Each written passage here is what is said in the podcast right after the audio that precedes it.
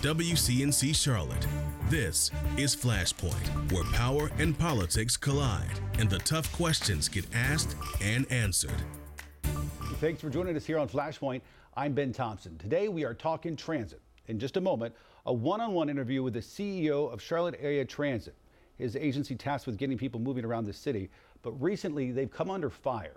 Staffing shortages, delayed service combined with the city bursting at the seams that's needing transit CAT seems barely able to keep up.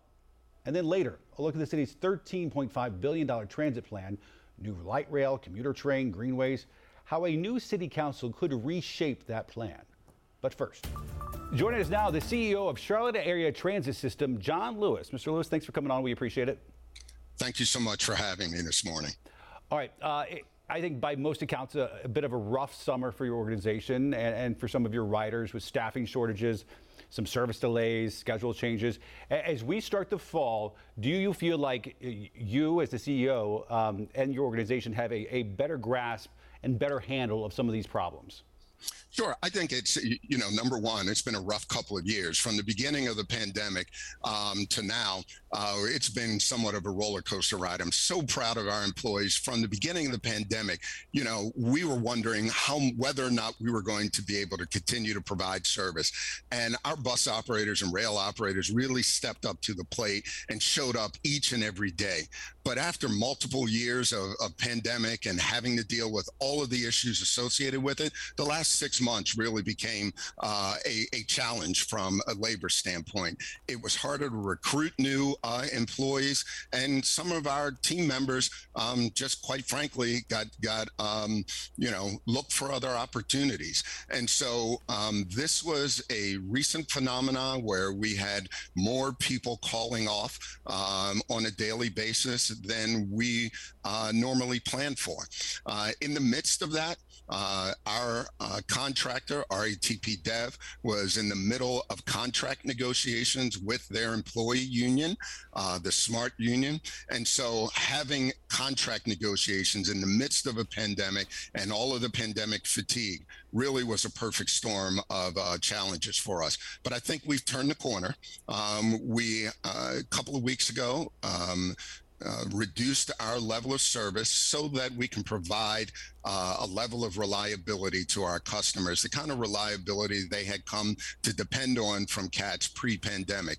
And we just realized that we needed to reduce service in line with the number of people that were showing up for work on a daily basis. And since we've done that, um, we've not had any uh, the level of uh, uh, reliability issues that we were seeing for the last couple of months. So I think we've turned the corner on that.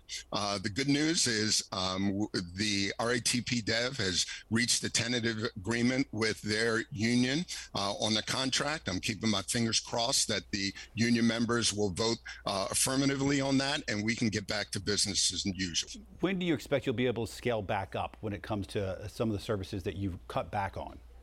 Uh, I'm hopeful that uh, if we get this um, uh, contract agreement with the employee union, um, that will help us tremendously. As I mentioned, we've increased wages uh, significantly and made some additional changes, including to the attendance policy. That was a challenge for us.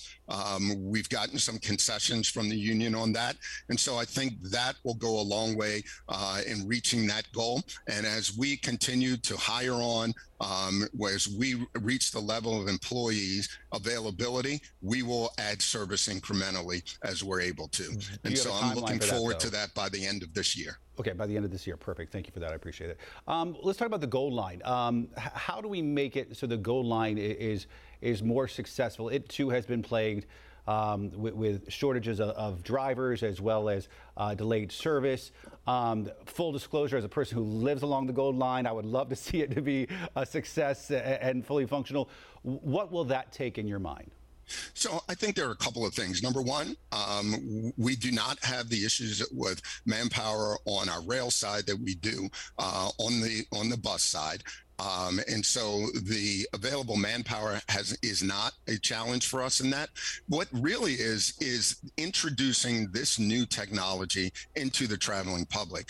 Um, having a, a rail system that operates in the um, operating traffic in the same traffic lanes as individual cars has been a challenge. It, it, I don't know that a week hasn't gone by that we haven't had a minor incident or two, either someone uh, making contact with our rail vehicles, um, or quite frankly, people just parking on the alignment. Um, it, it, so as we're looking to increase enforcement, um, if you park on the alignment, you will be ticketed and you will be towed if you stay long enough. Um, but also as we're continuing our planning for the next phase, we've got to find ways to uh, uh, put that uh, um, mobility option, put the gold line in its own uh, right of way so that we don't have the conflict with uh, single occupant vehicles. Uh, that service needs to operate more like the blue line, uh, and we're looking forward to making those adjustments in the future. I, have noticed some new signage that went up on uh, Trade Street. Um, trying to warn people against stopping. It, it, to your point, it almost requires a cultural change of people sort of understanding how this system works and, and how to sort of navigate around it. Um, uh, a new city council tasked with what exactly to do with this $13.5 billion transit plan we've talked about now for two years. I understand your job is administering the current transit system, but in your mind, long term, what would you like to see happen when it comes to transit and trans- transportation here in Charlotte in the next 5, 10, 15 years? The the size of our city uh, and our region, uh, the population is going to grow exponentially over the next 10 years, and we've got to stay ahead of the curve on that, or else we're going to have quality of life issues. Uh, people think traffic is bad now. Imagine what it's going to be when 400,000 more people move into this region over the next uh, 10 or 15 years. And so we have an opportunity with a plan that will provide mobility options to everyone within our region. But that plan costs. Uh, and we can debate how what is the best way uh, to pay for that plan and how we deliver. Uh, I'm looking forward to that continued conversation. But we have a, a, a incredible opportunity. Uh, federal investment in public transit is the highest it's ever been. Uh, we have a bit of a competitive edge in Charlotte now that we are ahead in the design for the Silver Line, for Gold Line Phase Three, for the extension of Blue Line to Ballantyne, and importantly the Red Line to Huntersville. Davidson and Cornelius. But our competition is catching up. Other uh, jurisdictions are starting to get into the game, and there's going to be intense competition for that uh, federal funding. And so I'm hoping that we will answer that funding question in the near future so that we can continue to provide mobility options for people in our region. Uh, back in June, CATS received federal funding to launch a on-demand transit services, sort of like Uber. How far are we from making that a reality? Uh, we will start our pilot in the next couple of months. We are working through the contractual negotiations with the providers. Uh, we're looking to, in, in our uh, bus priority study that was identified in, in our Envision My Ride uh, program, uh, we identified over 20 areas throughout our system that we believe uh, on demand options will be very effective. We're going to start off by the end of the year um, with five uh, of those a- areas so that we can kick the tires and get to understand what the demand for it, what is the best way to um, address that demand, and then we'll, we will continue to expand that as time goes on. But it is a very important part of our overall uh, plan for mobility in the region, and it is just another uh, exciting opportunity for us. Uh, wider view going forward, um, some city and state lawmakers have expressed concern given the, the challenges that have faced CATS in the last uh, few months uh, about giving um, your agency more resources to do some of these big, huge projects going forward. How do you plan to earn some of that trust back for folks either here at the Government Center in Uptown or up at the General Assembly who would have to end up signing off on, on this new project no matter what it looks like? Well, I think the the challenges that that we've talked about today in regards to labor and and other things are, are challenges that every industry is is having right now. I just read uh, this week that American Airlines is is cutting back on flights to Charlotte. So this is not just a public transit issue; it is a nationwide and it's in in a macroeconomic issue. I'm going to leave people smarter than me to answer that one. But in regard to um, uh, the confidence that people can have in Charlotte area transit system, I say all you have to do is look back to 2018. We opened, we delivered the Blue Line extension, uh, 9.2 miles of, of light rail, uh, 12 stations, 1.2 billion dollar project. We delivered that that project on time and under 60 million dollars under budget. Uh, and the Fe- Federal Transit Administration was so uh, um, uh, pleased with our uh, stewardship of their federal investment that they allowed us to keep that money and invest in other projects. And so we are adding another station in South End around the Publix. We're doing uh, some other upgrades along the system. So uh, we know how to be good stewards of the public dollar, where that has been a track record that we've earned, and we will continue to deal with that despite this this uh, anomaly of, of labor challenges that we've dealt with over the last year or so. Uh, final question. You have a big job. You're in charge of a, a huge transit system in an exploding city. What keeps you up at night? Uh, what keeps me up at night, what doesn't. Um, I, I, think really it is, I am uh, really chomping at the bit and anxious to get our manpower levels back to where uh, we need them so that we can provide the level of reliability that prior to 2020 was a daily expectation and a daily delivery uh, that we had. And so, um, working with our partners in labor, uh, I believe we'll get there. Uh, I think we've we've plugged the holes in the ship right now. Now it's to start to get get rowing in the right direction. All right, John Lewis, CEO of CATS. Mr. Lewis, thanks for coming on. We appreciate it. Thanks so much. All right, more Flashpoint after this. Joining us now is Eli Portillo. He's with UNC Charlotte's Urban Institute, formerly with The Observer. Eli, thanks for coming back on. We appreciate it. Thanks for having me. All right.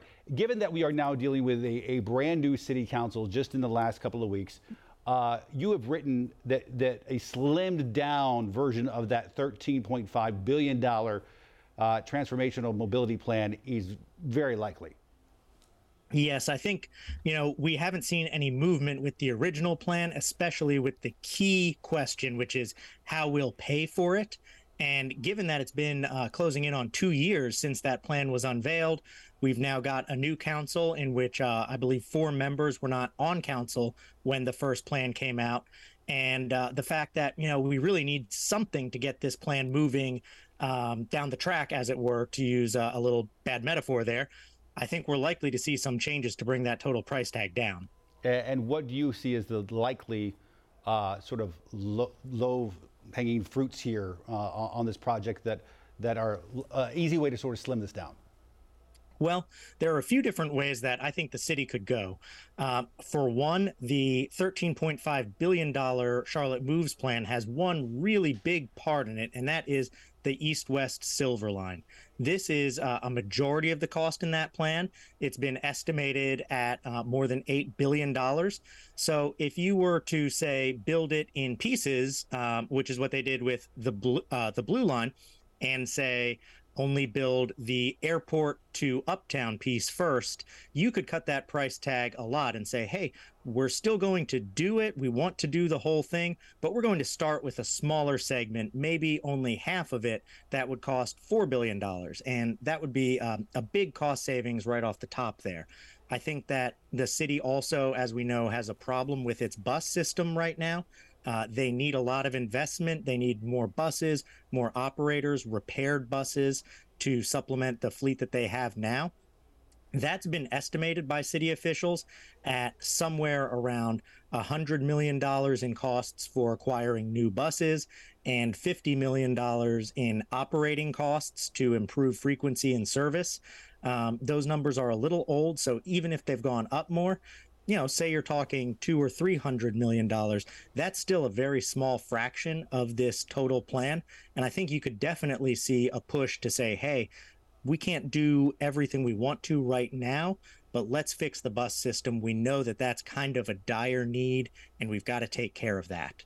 You, you spoke about some of the contents of, of the plan and things that are that could be on the chopping block, but what about the strategy that city leaders have taken, and they've been criticized um, by almost every possible side in this in, in their approach. For one, there, there's the, the sales tax issue, but also the sort of engagement with Raleigh and engagement with other cities and counties. How much of this is the content of the of the plan that you just talked about, or are they going to also have to change their strategy of, of getting buy-in?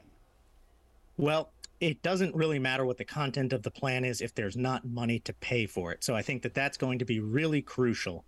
Right now, the plan as it's envisioned would re- depend on a one cent sales tax, which uh, the city needs permission from the General Assembly to put on the ballot for local voter approval. They have not approached Raleigh formally for that and asked. As we know, city uh, politics are largely dominated by Democrats in Charlotte. Raleigh, of course, uh, the General Assembly is Republican majority. So there's been some question about, hey, you know, even if the city makes a really good case, will the legislature let them uh, do this?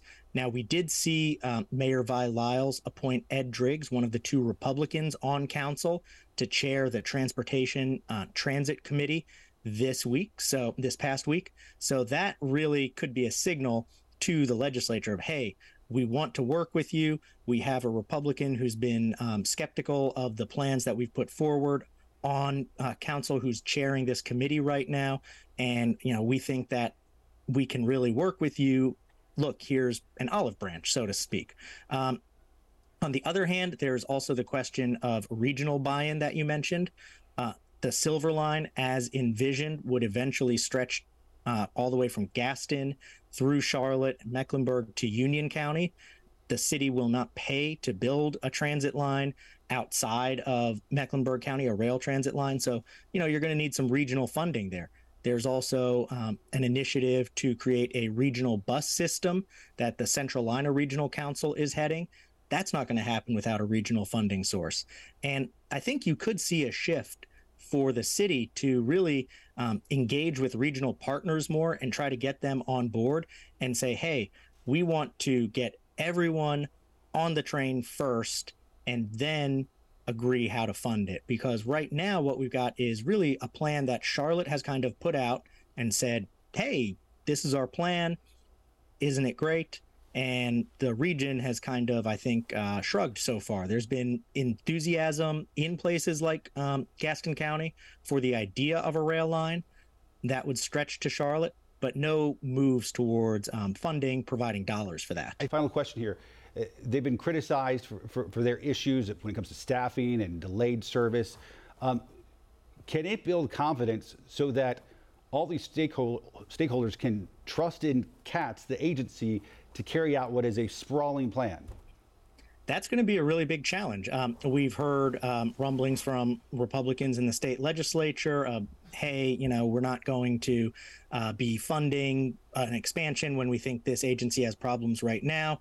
Um, Council member Tariq Bokhari, one of the uh, two Republicans on city council, has said that he won't support any major funding initiative, any major new initiatives at CATS until there are uh, basically serious leadership changes, till the you know shop is cleaned up, however you want to put it.